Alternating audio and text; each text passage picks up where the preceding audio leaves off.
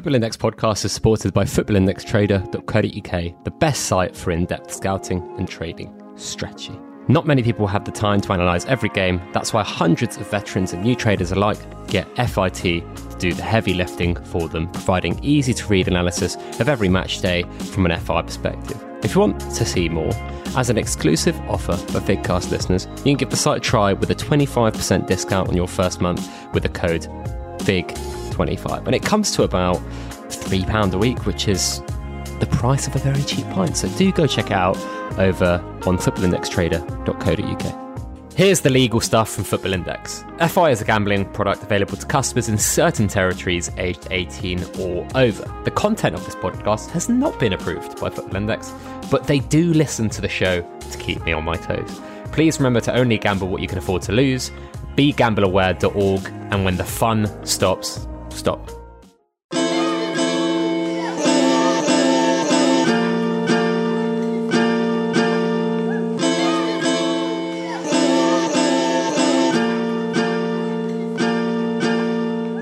Hello and welcome back to the Football Index podcast, episode 172. If you guys haven't already checked out my YouTube channel, please go have a look. I'm making like two to three videos a week now, adding some pretty cool animations as well. So please do go help support me out there. Go click that and show your love there and let me know what you think. If you guys have got any feedback for me, do let me know. In the last episode of the podcast, I was joined by Martin Grelia, or Greels, as many of you know him on Twitter and the Fig Discord, wherever you uh, spend your time. And it was a great episode. And on the previous Figcast Extra, again, another great show with uh, the Big Man Panda. So that keeps tracking on. And this coming, or this episode that you've just listened to, or you will have listened to, I'm doing a bit of a uh, time travel, is going to be like a, a kind of hell in the cell type thing where we eliminate guest speakers, which is going to be pretty weird, but I'm sure it's already gone really well. Again, I'm trying to do the time traveling thing. Um, today, I'm joined by someone who last joined me on the podcast in summertime around August. Uh, Football Index Machine. How are you doing, mate? Good, mate. How are you? Yeah, not too bad. Not too bad. It's been a weird time. It, you know, literally ever since you came on this podcast, everything's gone bad. I know. Um, hopefully, this isn't uh, a second omen. Um, yeah, no, it's interesting. I, I, think it, yeah, it must have been around August, um, and you know, probably September through to around Christmas was you know, some of the most trying times. So, hopefully, uh, hopefully, this isn't the new peak, um, and uh, yeah, the recovery we've seen has a has a bit more legs this time. Why don't you remind people a little bit more about yourself? You've got kind of a, a, very interesting background, and then also a bit more about your Football Index journey.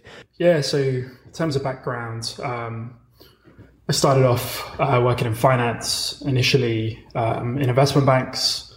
Um, there, I was working in sort of a combination of trading strategy, um, building a lot of sort of quantitative um, models uh, to across a few different markets, um, and then made the transition over um, to what is called the buy side. Um, so essentially working on the investment management side, um, working in hedge funds. So there, like the job a little bit different, but you know, you're actually you're actually managing money rather than just coming up with strategies. So um, we're running like a reasonable size portfolio across a few different markets, um, and really sort of cut my teeth in, you know, thinking about how do you build um, systematic or you know quantitative driven strategies um, with a few different um, techniques and um, sort of aims, some short term, some long term, generally around the sort of one month to six month horizon would be a kind of typical one, but really depends on the markets we're trading. Uh, and then since then moved into the tech sector.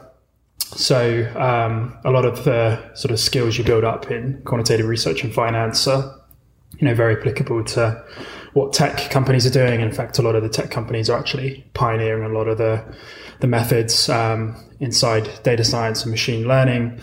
So transition to there um, and are doing very sort of different analysis now. It's much more around um, understanding sort of custom segments and real sort of like product strategy. Um, but you know, you're still using a lot of the same models. Um, uh, various data science techniques, machine learning techniques, um, and what's really called computational statistics. Um, and my journey to um, the index has, I think, like most people, it was just the perfect intersection of um, interests and uh, skill set. I think, you know, I've, I've been playing um, fantasy football for a number of years. Um, did you know reasonably okay. Tried to um, implement some more data driven strategies, but you know, apart from the occasional twenty quid on the shared pool with your mates. Um, wasn't really getting too much out of it beyond, you know, relative to the to the kind of effort I was putting in. Um, so when this came along um, nearly two years ago now, um, it just you know really piqued my interest. This idea that you can you know model some strategies like you would on traditional stock or equity markets. Um, but really, your your the data you're using and the strategy you're coming up with um, are geared around football. And um, I think, again, like I'm sure most people would say who use it, it's really changed the way I sort of look and enjoy football. You find yourself, you know, just watching some shitty Liga uh, team and knowing half the players just because uh, in the port you're looking, you know, games you'd never look at before. So it's really, it's really helped, um, you know, enjoy, enjoy the game more. And you've taken some of the talents you've had with uh, kind of previous escapades in your in your jobs to create some football index related content. I had a few people reach out to me like, Fig, this is a bit strange. Like, why isn't this player and this player in this guy's newsletter that you're having on the show? And I, I was like, I, I don't know. Let's pick his brains today. Like, how, how does all the kind of modeling and, and anal- analysis you've done so far work? Yeah. Um, so I've tried a few different methods and kind of converged on one I think um, works best and is most appropriate for the game as it is today. Um, and that's one that's that's based on um, simulation, or more specifically, something called Bayesian simulation. Um, so you know the the game has and the game mechanisms have changed a lot in the past six months, and so I've taken a little bit of a sort of backseat, just kind of understanding what these new mechanisms are. Um, but I think you know after reflecting a lot, it's um, it's clear to me that um, some kind of simulation based method is is the best way to play this, um, and focusing almost exclusively on on PB. Obviously, with the IPD removal, that you know that emphasize emphasizes that strategy even more. Um, in terms of the modeling itself, I think just at a high level, essentially what I'm trying to do is um, take each individual player in each individual game, um, and for each game week in the future, essentially simulate um, how what is the likelihood of various outcomes. Um, turn that into a distribution, um, and then your distribution is essentially a metric of um, probability of success of success. So really, it's a game of understanding probability and understanding expected value. If you think about what expected value is, it's um, the dividends on offer for a given game multiplied by the probability of that player winning. So the approach I try to use at this Bayesian simulation is essentially saying, okay, let's treat every player as almost one data point. Let's take their PB scores. Let's take a few different variables that are likely to inform or predict PB, such as the club they play for, the league they play in, their position, maybe some underlying stats as well, whether they're playing at home, so on and so forth. Um, and you're essentially running, you're modeling their PB score as a function of these variables. But the simulation part comes in when you're basically saying, okay, I'm going to run, I'm going to simulate each of these games thousands of times. I'm going to have, let's say there's 50 players playing on one given game day. Because you're simulating those things thousands of times, what you get back is essentially a probability estimate of um, each player's score distribution. So my first simulation, I run this model on all 50 players. Um, I get back, let's say that, you know, Bruno, um, the first simulation, Bruno wins. The second simulation, Kevin De Bruyne wins. Third simulation, Bruno wins, so on and so forth. Then the number of times that each player is winning is essentially their probability of winning. Then you extrapolate that times um, the div- dividends on offer, and then you're basically just pushing that out all across future fixtures, which gives you essentially a metric, a scoring metric for um, what is the expected value of that player over a given time. So yeah, hopefully that's not too too much in the weeds. that's that's. And how has that work? How has that worked out for you so far in terms of your personal trading strategy? Because of course. Uh, PB wins aren't always, or expected PB wins aren't always directly linked to price. So, for example, someone like Ronaldo could win on a gold day match day and, and not really rise more than a couple of percent, perhaps due to age or bad fixtures. And that, that isn't exclusive to him or exclusive to players of who are older, but, but usually that is the case. So if you have a guy who's like, you know, a, Phil Foden recently starts winning dividends and suddenly everyone's like, wow, he's 20. So maybe in like three years, if he does this like every two weeks, then you're in, in the money, right? Um, has that had any impact on, your outlook on you know how you've built your portfolio? Yeah, massively. I think it's a it's a good point. It's um so the way I, I kind of look at it is I'm in the business of um, simulating the probability of any player, you know, player agnostic. What is the probability of them winning, winning on a given game day? And then across, um, so a big part of the model is um, using you know fixtures over the next uh, month to six weeks. You go beyond there, and you know the fixtures aren't fully set, so it's a bit it's a bit tricky.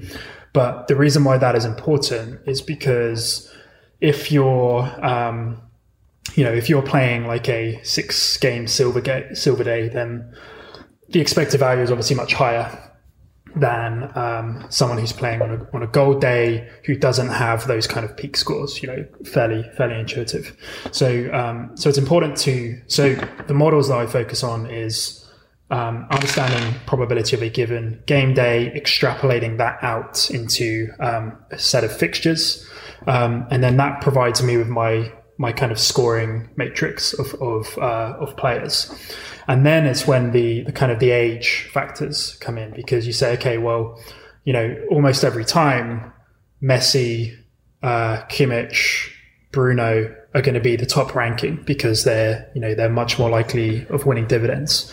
Um, and that's when I go for a second screen of saying, okay, well, in terms of asset allocation, in terms of building portfolio around it, um, I don't want to be only exposed to those people. I mean, the first step is obviously to, um, you know, express that as a yield. Um, expressing as a yield, like, sure, you know, you may have some 50p player who's got a bit of expected value, and therefore, if he did win, the yield would be huge, but it's associated with a much bigger risk.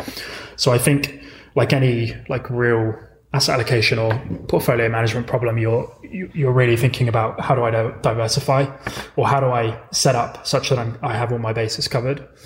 Um, so in this instance, you know, of course, I want exposure to um, to young players because intrinsic value is across the rest of their career, right? You can debate the nuances of that, but um, I'm providing metrics over what is their va- expected value over, say, six to eight weeks, and that will sort of change on a rolling basis. But really, the the intrinsic value, like the price that should reflect that value, should be reflected over a much longer window. Um, it's just you know it's it's impossible to to and we can talk about this in a bit around you know some methods that can help you get there but it's very hard to have a long-term value of a player beyond um, sort of your more traditional discounted future cash flow uh, type model so I, I, of course I have I have you know Phil Foden and, some of these big stars because they may not be showing the the kind of um, consistency in PB scores that you get with a Kimmich. Of course not, no one does, but they have so much upside. You know, you have optionality, if you will, because they've got an extra, say, five to 10 years in their career. And what about media buzz? That's really obviously like almost impossible to simulate, isn't it? Yeah, so I, about a year, I guess almost a year ago now. Um, in fact, it, it was just after um, football stopped for the first time. what do I do now? payout skewed. Yeah, right. It was 100% skewed towards um, media buzz. So, um, you know, obviously the game then was to understand, you know, is there a way of predicting media buzz? And I played around with a few methods. It's, you know, it's, it's inherently a, it, in some ways it's more straightforward. In other ways it's harder. It's more straightforward that in that they provide you with a very clear rubric of how their media monitor works you know, they literally give you the you know the the sentiment formula, um, the the sentiment dictionary they use, the formula um, for how they calculate scores.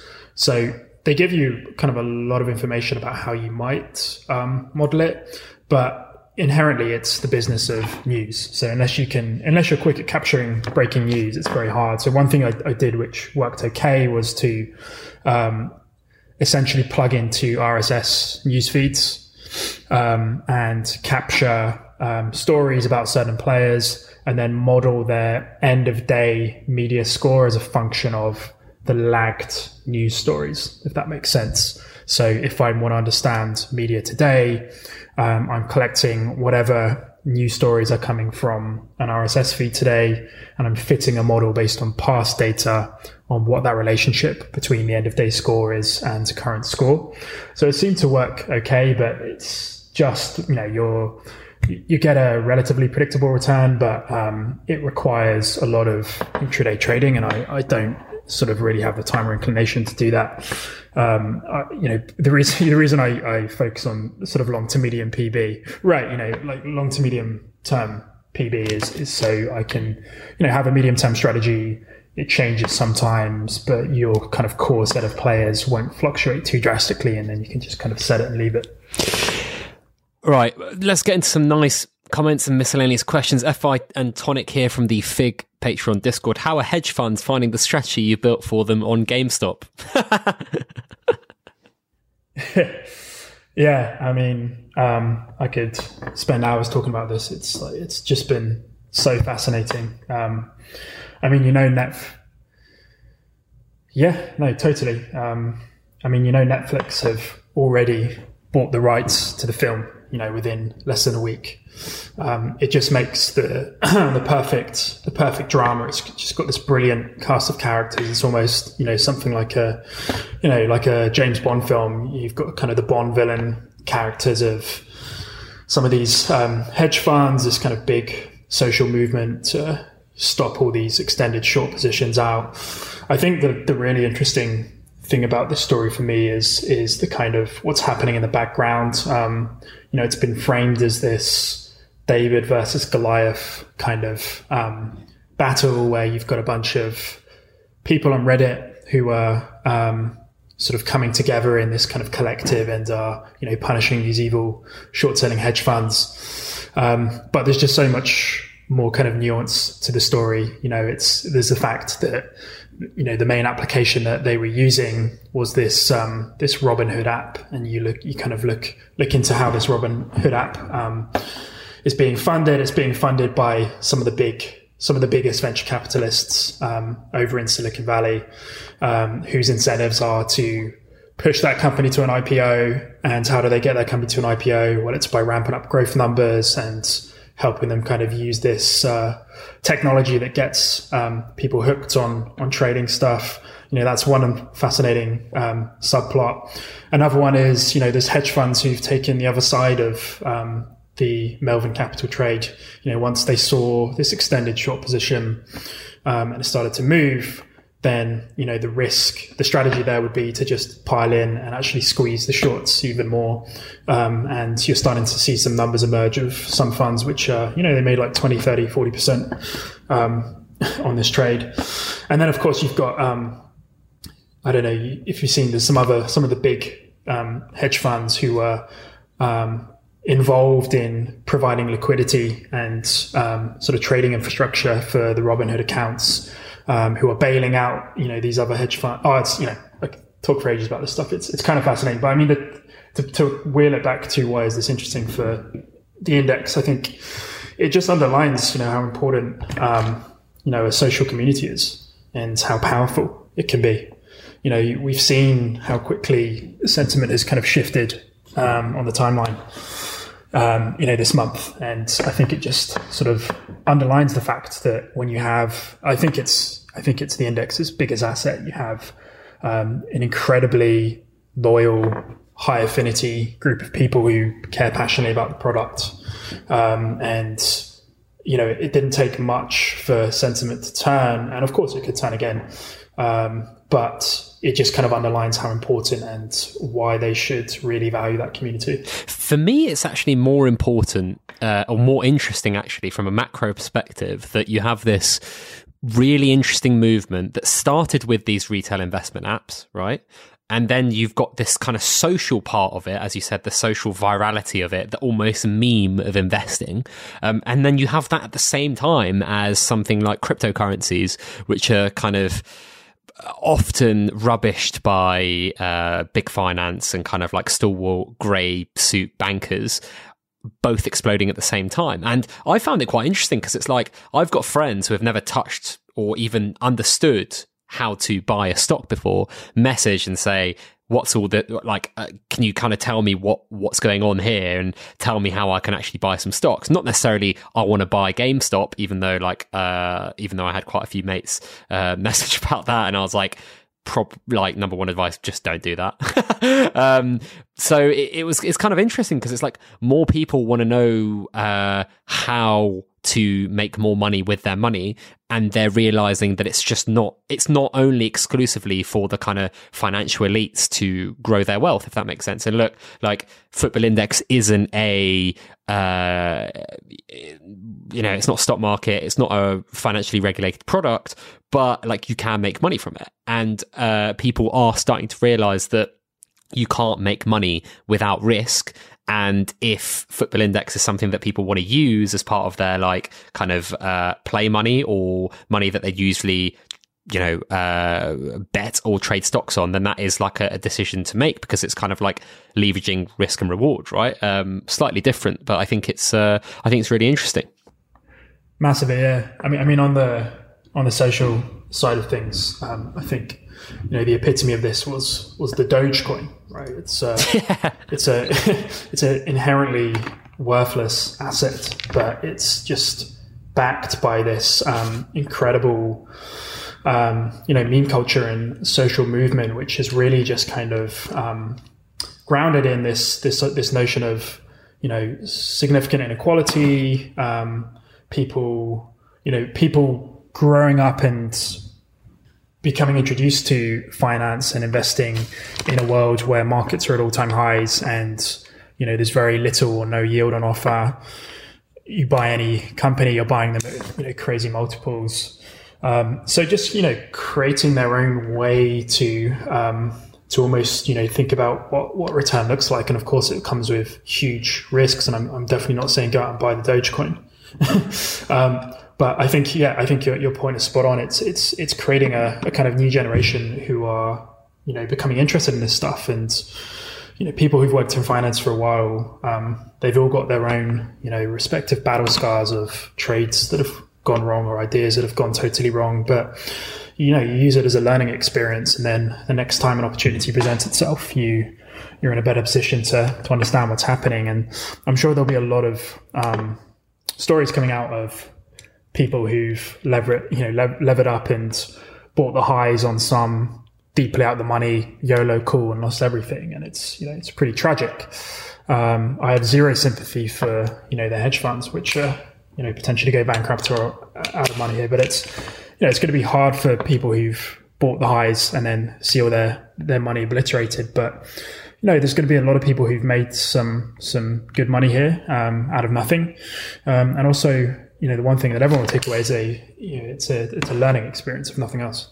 Just before we move on, I need to remind you about my Patreon. If you guys don't know what a Patreon is, it's where content creators create premium bonus and behind the scenes content for their audience. In my case, I'm going to be trying to help traders profit more on their Football Index journeys by adding as much insight as I can. There's £3, £5, £8, and £12 tiers, all with different great perks. So do go check it out for the best Football Index content around. If you head over to patreon.com forward slash FI guide, so that's P A T R E O N dot com forward slash FI guide, you can get more information and join a growing community at the FIG Patreon. Loving all the Patreon stuff at the moment, doing the weekly Monday podcast, chatting the Discord, the webinars, they were all awesome. Um, so do go check it out. And if you want to support me, uh, help me keep making all this content, then uh, please head over there.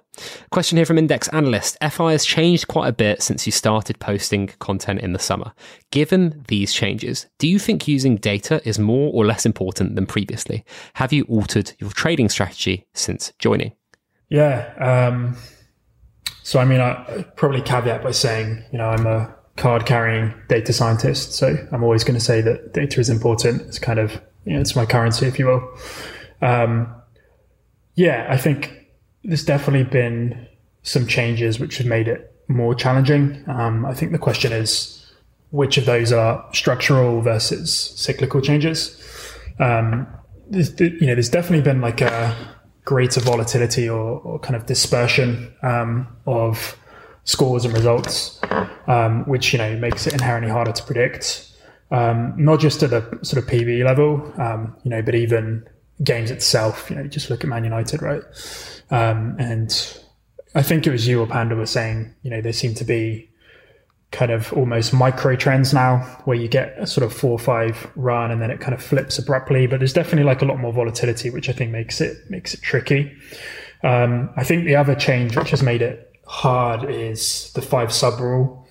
Um, you know, it means you get a lot of players who screen as being, you know, really, really um, positive for PB and play you should own in your portfolio. So like Robin Gossens, Gosens, I'm not sure how to pronounce it.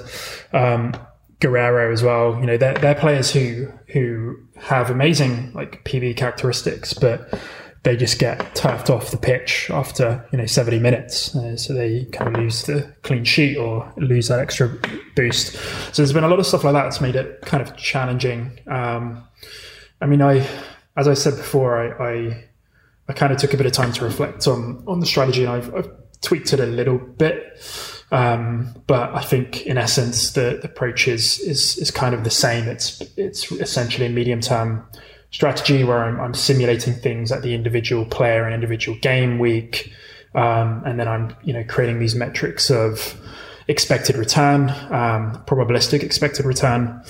Um, I'm I'm using, without getting too technical, the approach I'm using is something called hierarchical um, modeling, which means um, I'm modeling the variation across players, within players, across teams, within teams. So um, that tends to sort of screen out a lot of the noise to the extent that it is noise. Um, but yeah, it hasn't changed too much. Um, I, I, think definitely the the the move to get rid of IPDs, which was of course much needed, um, just means everything is on on PB now. Um, I think the um, the intro- introduction of the the extra dividends, I think you know, it's a little bit different in terms of how you would model it, but the way that I've structured these models and the fact that the output of the model is essentially a um, an expected value score, that is inherently um, a measure that will also predict MDEs. You know, if, if someone is screening as expected dividends of 60p over the next six weeks, and the next person down is you know 55p, um, that just means that I'd want to allocate um, the capital, um, you know, 60, 55. Um, so I think like there's some subtleties of how the how the, the game's changed, but the underlying um, modeling approach hasn't. Um, a question here from Morts. How the hell, uh, what the hell do we do with the pure IPD players now we have bundles of them in our portfolios? Do they actually have any value? Yeah, I mean, IPDs was not something I spent a lot of time on. Um, I was actually just getting to the point of trying to model, um, build a model, um, a separate model for for these IPD players, where you're essentially just modeling goals plus assists and um, you know screening for yield. Um, and I just actually started that process when you know they came out that they were going to remove the whole thing. So the, the timing was fortunate. You know, I still have a a, a, fair amount of my portfolio that are just you know sitting there stale and are not totally worthless, but for sure um, a lot of value has been sucked out of them. Um, I mean, the way I view it is, you know, on the one hand, I'm just kind of writing those off in the same way you would with any other bet. Um, but I would say that they they do have some inherent value, not as of course not as much as when the IPDs were there, um, you know, let alone the, the five times IPDs.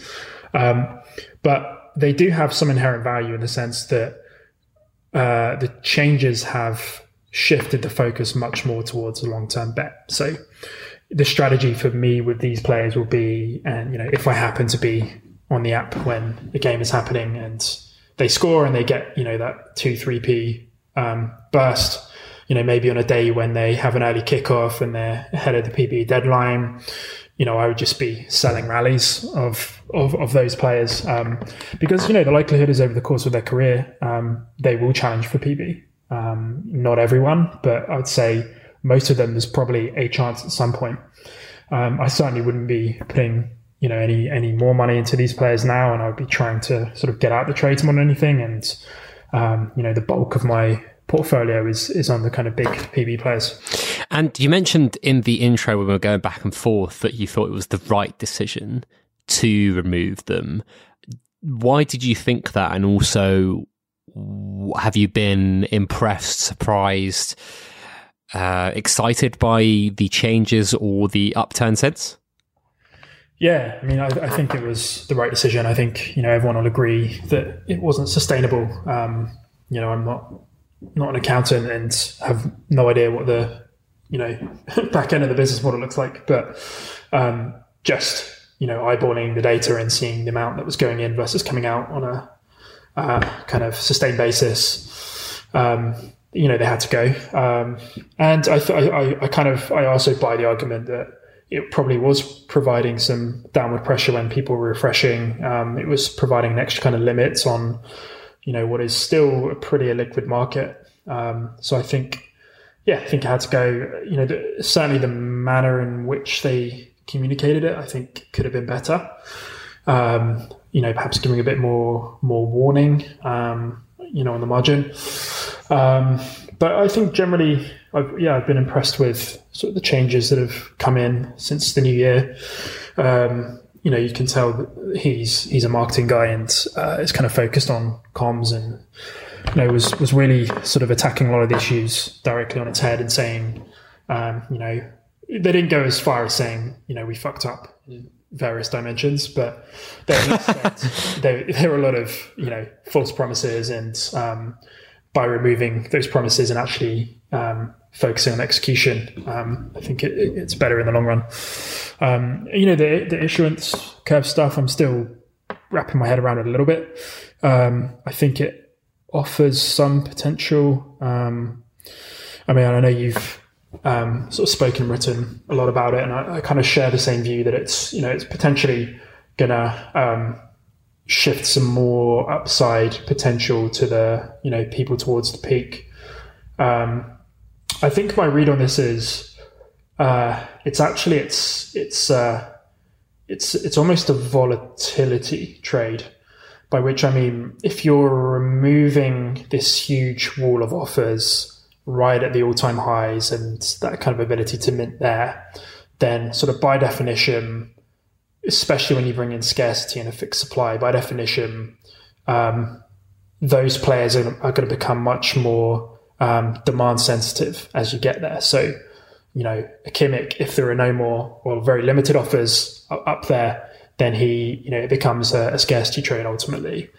Um, but then on the flip side, their ability to come in and, you know, in admittedly limited amounts, but also a, a, fairly liquid market, the ability to come in at lower prices um, is almost potentially going to smooth some of the spikes of the lower price players, if that makes sense. Like typically, you know, typical strategy if you if you're wanting to get out of trade, of course, is that you sell in, you know, you sell into any rally um, when the market's booming. Yours, sell, you know, whatever you have, whatever you, get, whatever you want to get rid of, you sell into that rally. So I think what they're potentially doing here is is giving themselves the optionality of doing that. So I think that the interesting trade, if you could actually trade derivatives, would be it's a relative vol trade shifting from the high price players at the all time highs through to the lower price. Of course, you can't you can't take that strategy or build a position around it. Um, but I think that's my initial read on it. Cool, really interesting. I think uh, we're all looking forwards and, and, and really interested to see what happens on the twentieth. So uh, hopefully Football Index put out some kind of final ultimatum clarifying comms around it so people stop getting confused about what's going to happen and we can't speculate anymore. We know what's going to happen and then we move on from it. FI Charlie has a question here. If you had to pick one method choosing players to buy, which one would it be? The eye test, you can only watch them play and see no historical data, or the data method, you can't watch players, you only have to you have to buy them only purely through data. So you know, the reality is I, I obviously do both. Um, I don't think I've ever just bought a player purely on data. I, I always watch them, even if it's just the kind of you know the highlights reel on YouTube that makes. Uh, anyone look good. Um, I think you know if if I were forced to pick between them, I would always side on on, on the data just because the the scoring matrix is you know relatively esoteric, um, and just because you're a great footballer who's good on the eye doesn't mean you you suit the matrix. And you know, we've you know, everyone's talked a lot about this. Um, you know, like I, but that doesn't mean that um, I, I I just focus on data solely. Like I, as I said, I always will sort of look for for highlights, and often the other way around. You know, if I'm watching a game and there's a player who just kind of seems to looks like they're going to be special, or they you know they have that kind of factor that will make them good at some point. So, like the example, classic example here for me is is um, Saka. You know, I'm a I'm a Gooner. Um, you know, absolutely love the guy. You know, you look at the Wolves game; he could have had a hat trick after 20 minutes a genuine like potential of being a potentially world class player in you know five years. Um, doesn't particularly score amazingly on PB. PB. You know he has one dividends of course, but he's not going to screen that high um, relative to some of your usual suspects. But you know he's a player who when you watch, you just you know you get the sense that he's going to be something special. And isn't it a case, right? If you're quite analytical and you like watching football, and you regularly watch football, like that is data in itself, right? So you're gonna you're gonna be looking at these players, and whilst you might not kind of annotate noun uh, numbers and number of passes and stuff, you can kind of get a feel for who would be good for this matrix, right? So for me, I'd probably just watch rather than uh, have like just a, a purely data driven approach. Yeah, yeah, I mean, absolutely, and it sort of comes back to what I said at the start. It's like you know, the, thing I love the most about this is that it's it's increased my enjoyment in the game, and you know, I end up watching games that I never knew would exist before, and um, yeah, it just make, makes the whole thing more enjoyable. Our next question is from FI Big Man Bet. Uh, what are some of the more quirky variables you use when you try and simulate, project a young player's career? For example, trying to predict a player like Greenwood's career ex divs or expected dividends seems immensely difficult to me. Or do you avoid inexperienced players for that exact reason? It's pretty hard, isn't it, to model something that you don't have much prior information about, isn't it? Yeah, I thought this was a great question. Um, I uh, I probably split it into two. I think it has two parts. I think the first one is what type of quirky variables do you use, and the second part is how does that apply to understanding younger players and sort of predicting their their path forward. Um, so in the first part, in terms of the variables that go into modeling, I already mentioned a bit before, but um, really the the the variables that go into it are not that complicated. It's basically the scores themselves, the player, the position, the club, the opponent, whether it's home or away, the league, um, some of the underlying like understat XG stuff.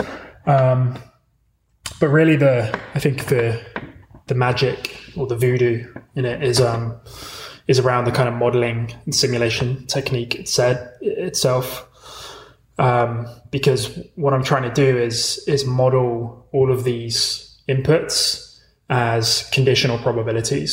So they're conditioned on the outcome of another one. So what does that mean? Like in in practice, it means you know imagine I'm I'm modeling um, Bruno playing for Man United as a midfielder playing at home against Southampton, who are away in the Premier League. So I've got you know, all, of my data points there. I've got the score, the player, the position, the club, opponent, the location of the game, the league they're playing in.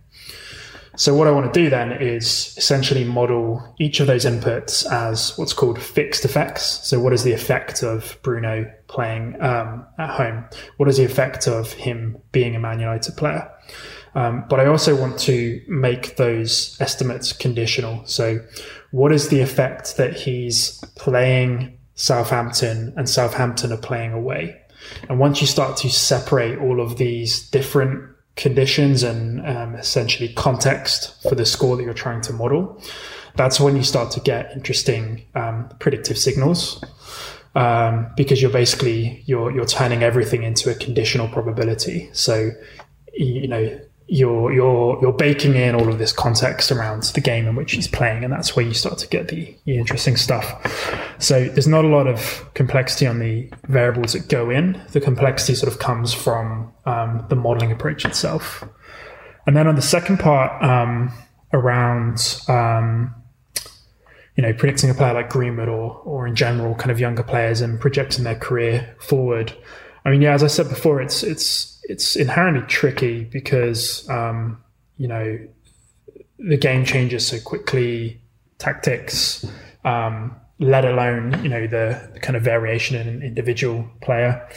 Um, I mean, one thing I've started to look at um, and done a little bit of work, which I'll, I'll probably um, send out at some point, is um, is uh, essentially building almost like sort of look-alike scores. So it's mm, I was done. literally just going to say, I was just going to say, like, is that something you could do where you think about kind of, you kind of, pre- you have to mix the art with the science, right? You kind of predict what you think Greenwood's peak eventual outputs are going to be on specific statistical ca- categories and then run them against, you know, uh, the current outputs you have um, with uh, your kind of just general data. Exactly, exactly. So um, it, there's a few methods that sort of attempt to do this. It's done a little bit um, in basketball, where I think the stats are a bit more kind of advanced, um, and some people have done it with football now. Um, but essentially, what you want to do is, um, so you know, there are hundreds of variables that you could use, you know, variables and metrics that you can use to measure how good Greenwood is, right? And then you can compare them across um, those metrics across players. You know, often what you'll see is is um, a kind of scatter plot of you know xg90 or whatever on the x-axis and um, xg build up on the y-axis. You, know, you draw a line through the middle, and players which are above or below that line are, you know, good across those those metrics. Um, so that's like one way to look at it as a kind of quick like comparison, but it, it, it run it very quickly runs into a lot of like methodology challenges, um, mainly because like which variables are you choosing, and the reality is that you know let's say there's 20 30 variables that um, are all interesting. The reality is that all those variables are correlated. So when you're projecting just two on an x and an x-axis and a y-axis you're you're usually just actually expressing some underlying or latent, you know, factor, which is you know their ability, and the metrics you're using are just correlated um, with that ability. So it's called it's called, it's called some, something called um, confounding. So a way to get around that, and something I've been trying to work on is um, is essentially techniques, something called clustering techniques, where you take all of this. Let's say we take those twenty variables and then we basically compress them. We reduce the, the dimensionality into sort of two or three metrics that essentially explain all of the variation across that full data set. So rather than just show Greenwood score across 20 metrics, you can get as much information by showing you Greenwood score across two or three metrics. So that's called dimensionality reduction. And then you go through the same exercise where you say, okay, well, let's cluster people based on that new on the on these new kind of composite metrics. And then this is when you can get into the kind of lookalike stuff. You say, all right, well, let's calculate these metrics for all players. Um, let's take whoever is, um, you know, the best player that I want to predict, say Kimmich, and then you basically create a clustering technique to say, okay, what is the what is the distance in this hyperplane. It's called. What is the distance? What is the um, how different is uh, Greenwood to Kimmich across this like compressed data set? And the distance between those two players is essentially how alike they are. So to me, that's probably the best thing you could potentially do to say, okay, um, I understand that we have all these underlying stats; they're all correlated. Um, picking just two of them is going to bias your results. So let's compress them into a couple of metrics and then understand um, which players are closest to whoever is good on a certain metric. So I haven't finished that stuff yet, but um, I think it's probably the the closest you can get at understanding, you know, what are players today. It's very hard, of course, to say, okay, well, you know, we only have data on them today. We don't have a long time series because they're, you know, 18, 19 years old. Um, how is that going to play out in the future? I mean, who knows? It's an inherently tricky challenge, but yeah, I'd say this is probably the best way you can get at it. Before we move on, I need to remind you this podcast is brought to you by The Athletic. They're a subscription based sports news site delivering in depth sports coverage featuring football reporters you know and love like David Ornstein, James Pearce, Sam Lee, and Rafa Honigstein. The Athletic is telling stories you won't find anywhere else, no ads or clickbait, just great sports writing. So for 50% off your annual subscription to the best sports writing around, go to theathletic.co.uk slash fig and it comes to about £2.49 a month if you go for their annual deal which is a massive bargain. Have you bought anything recently for more than £2.49 machine? So i had my had my pants absolutely pulled down by um apple the other day. Um so my the case okay, i lost the case for my airpods. And you know how much oh mate i've done the same thing. yeah, so i've done the same thing. charge for a replacement one. It's ridiculous. Yeah yeah i know so that was yeah, that was considerably it's, more than. It's a hell of a lot more than two pound forty nine. Yeah, yeah, I know. It's hell of a lot more. Complete daylight robbery. It's horrible, isn't it? Not a good feeling. But if you do want a bargain, £2.49, theathletic.co.uk forward slash fig. We've got a question here from Meridismo from the uh, Discord forum. Uh, fig, given that he's built investment strategies for hedge funds and investment banks, does he genuinely believe that Football Index can have a place in high net worth individuals' portfolios? Yeah, it's another good question. Um, so I'd say the short answer is yes um, but there's a lot of stuff that needs to fall into place before that would be true. Um, it's a similar question to what the kind of crypto industry is going through at the moment. It's, you know, you're getting this big kind of on ramp of institutional money coming into the ecosystem.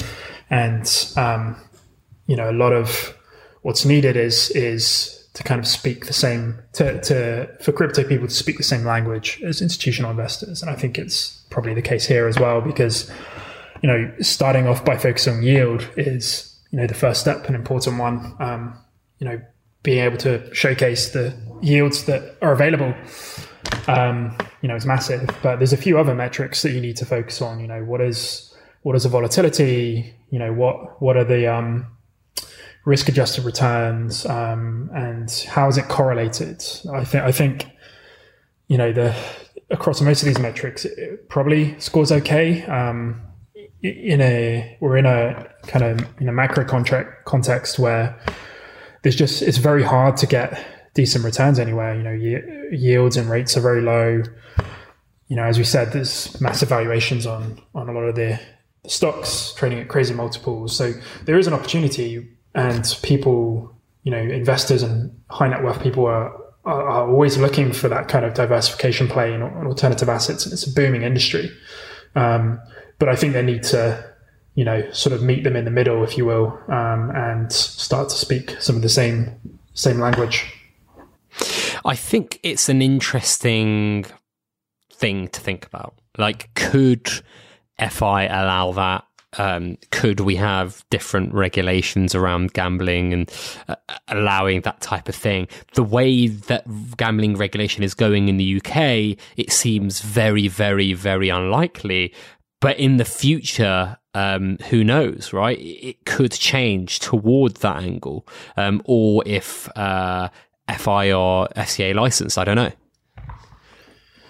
Yeah, I mean, I, I'm.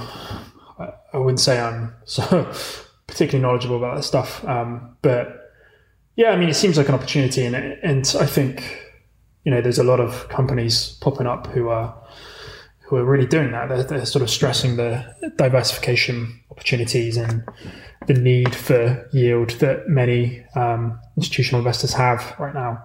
So it seems like uh, something to potentially aim for, but I would say it's probably it's probably a long way off. Yeah, I, I would presume so. I mean, it'd be quite cool though, being able to have like a, a fund that you could buy into on FI, or even the kind of uh, like on Trading Two One Two, where you can follow people's portfolios on. Um, oh, what's that other site, eToro, where you follow other traders and stuff. I think it'd be quite interesting. Yeah, for sure. Because if, you know, if you look at T12 and, and eToro, right, it's I think their big innovation is that social element, and you know, as we said already, FI has has that going for it, and it almost kind of has that created organically. You know, with the kind of the big accounts, going back to the days of people pumping stuff on the timeline, etc. Um, it kind of has that um, you know that, that embedded in it organically. Um, so yeah, I think that would be an interesting kind of value proposition.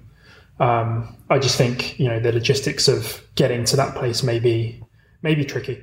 I think they would be very. Um, FI here. What methods might be used to model a player's career dividends? Do you think they would place more weight on modeling individual players or overall market payouts? Over what time frame can these be set to be accurate, and is this a risk for their business model?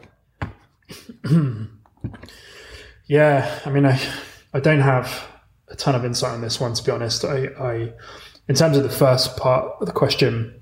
Um, you know, when you're talking about career dividends, I think the only real approach you can take is is this kind of discounted cash flow model where you're basically saying, okay, you know, what are what are expected payments over a season? How do I create a net present value and discount those by some kind of rate? Um, you know, bake in some kind of expectations around how dividends will alter.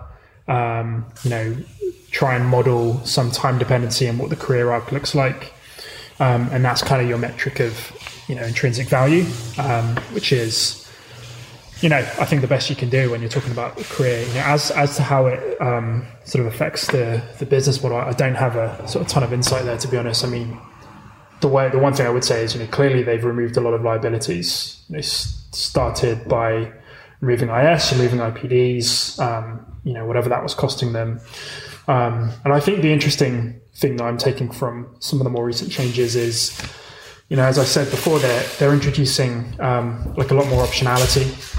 You know, they're they're almost um, I think adding flexibility um, for when they mint. You know, to the point around when the market is starting to boom, they can sell into that. Um, and um, yeah, so I think I think it's very hard because I you know I haven't I have a rough understanding of what the business model is, um, but it's very hard to kind of extrapolate. Um, you know how the how the value of those um, you know how the long term value of those expected dividends are going to sort of match up on the balance sheet. Um, I think you want to you probably want to speak to an accountant to to better answer that question. but in terms of like if you were having to model what price FI should be selling bets for, on their end, if that makes sense. Yeah. Um, so to me, I, th- I, think this point around flexibility and optionality is important there. You know, it's it's you you want to be because they've introduced this idea of scarcity, which I think is a really interesting move. You know, the cynic may say that they're just adjusting the the product to you know, to mimic a competitor, which is recently emerged in the crypto space and is, you know, entire model is based around that.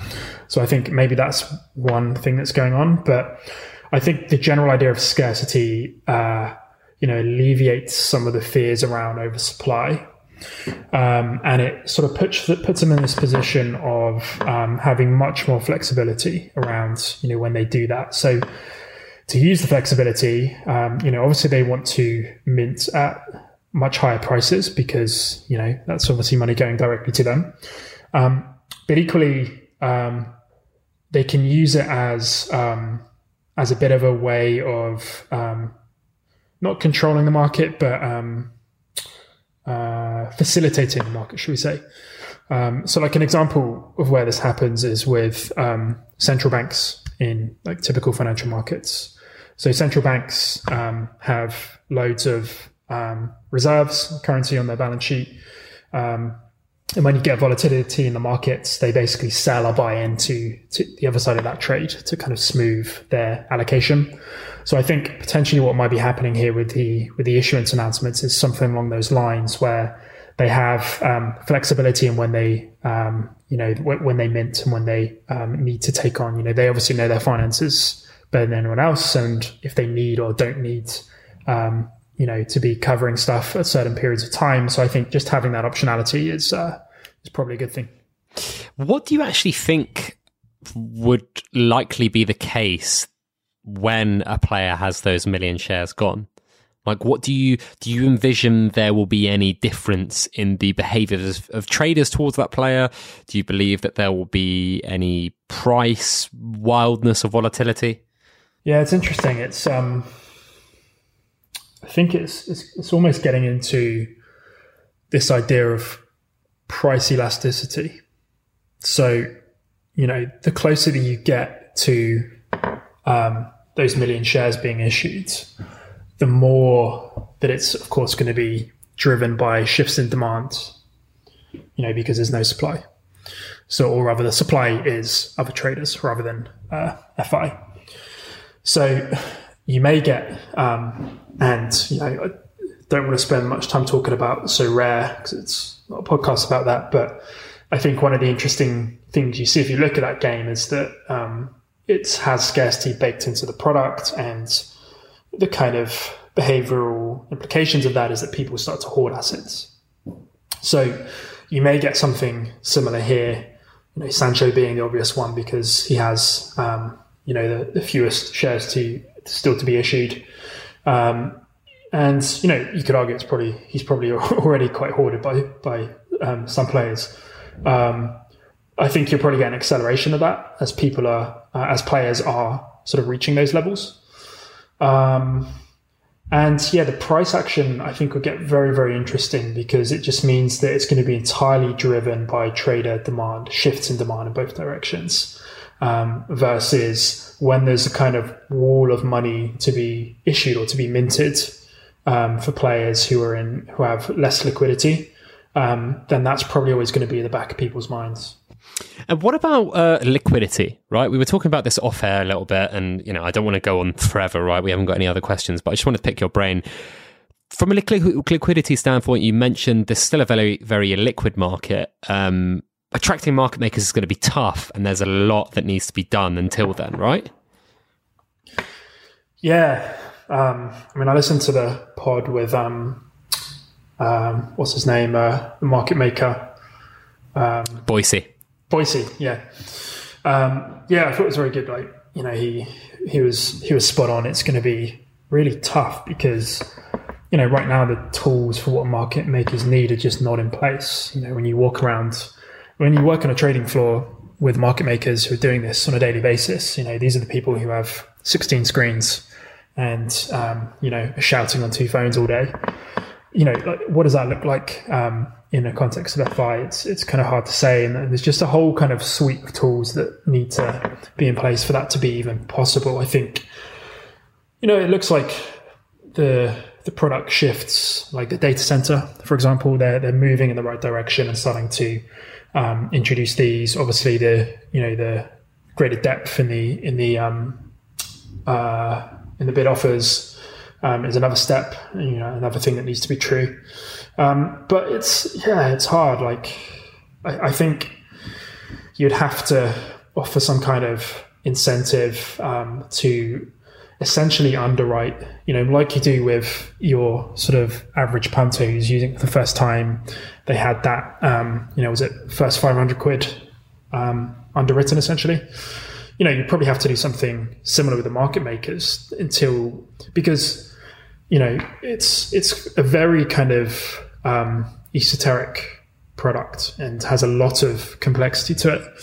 So it takes a lot of time to understand just how this thing works, let alone to actually take on risk and you know make markets and thing. Um, so I think you'd have to have some kind of you know incentive structure to make it reasonable. Um, you know, if spreads if spreads are big enough and um, you know they can create enough liquidity and take two sides of the trade, then um, that's a pretty compelling, you know, value proposition where they take limited risk and are just clipping the coupon or the bid offer spread.